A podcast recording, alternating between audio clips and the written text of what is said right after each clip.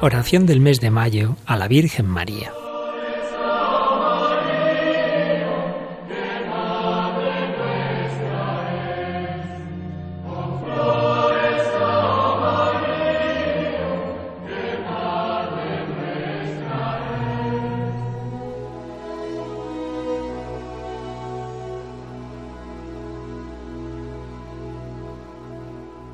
Acordaos, oh piadosísima Virgen María, que jamás ha oído decir que ninguno de los que han acudido a vuestra protección, implorando vuestra asistencia y reclamando vuestro socorro, haya sido desamparado de vos.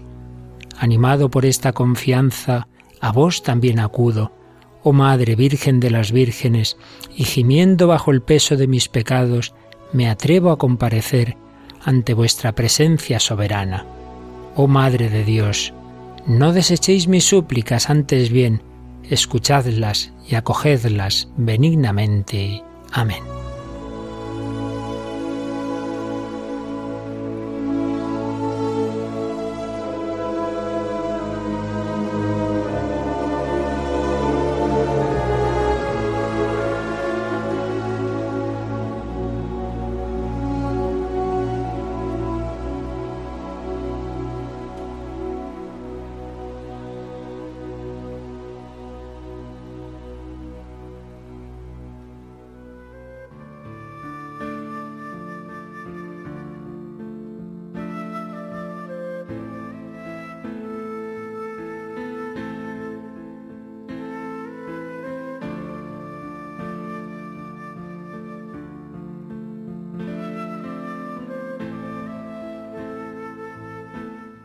Santa Catalina Labouré fue hija de granjeros de la campiña gala.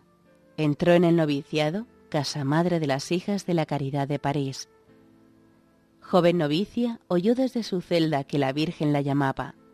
Siguiendo la voz, bajó y en un altar de la iglesia le esperaba la Virgen sentada en un sillón. Se acercó a ella y apoyó sus manos en las rodillas de María. Allí permaneció en maravillosa quietud. Cerca de mi Hijo Jesús encontrarás luz y fuerza, le dijo. Era la madrugada del 19 de julio de 1830. Virgen guardiana, la llaman sus monjas. El 27 de noviembre siguiente, la Virgen se volvió a aparecer a Catalina, de pie, toda blanca, con la bola del mundo entre sus manos que representa cada uno de nosotros, según explicará la santa. Será llamada Virgo Potens. En una tercera aparición se mostró María radiante y generosa. Haces de rayos de luz salían de sus manos. Son las gracias que Dios derrama sobre los hombres. Los más cortos esperan oraciones para más favores. Es la milagrosa. Solo al final de su vida contó la humilde Catalina Labouré sus apariciones. Por eso se llamó la Santa del Silencio. Su cuerpo reposa en el altar de la aparición. Sus brazos, que tocaron el cuerpo de la Virgen, están incorruptos.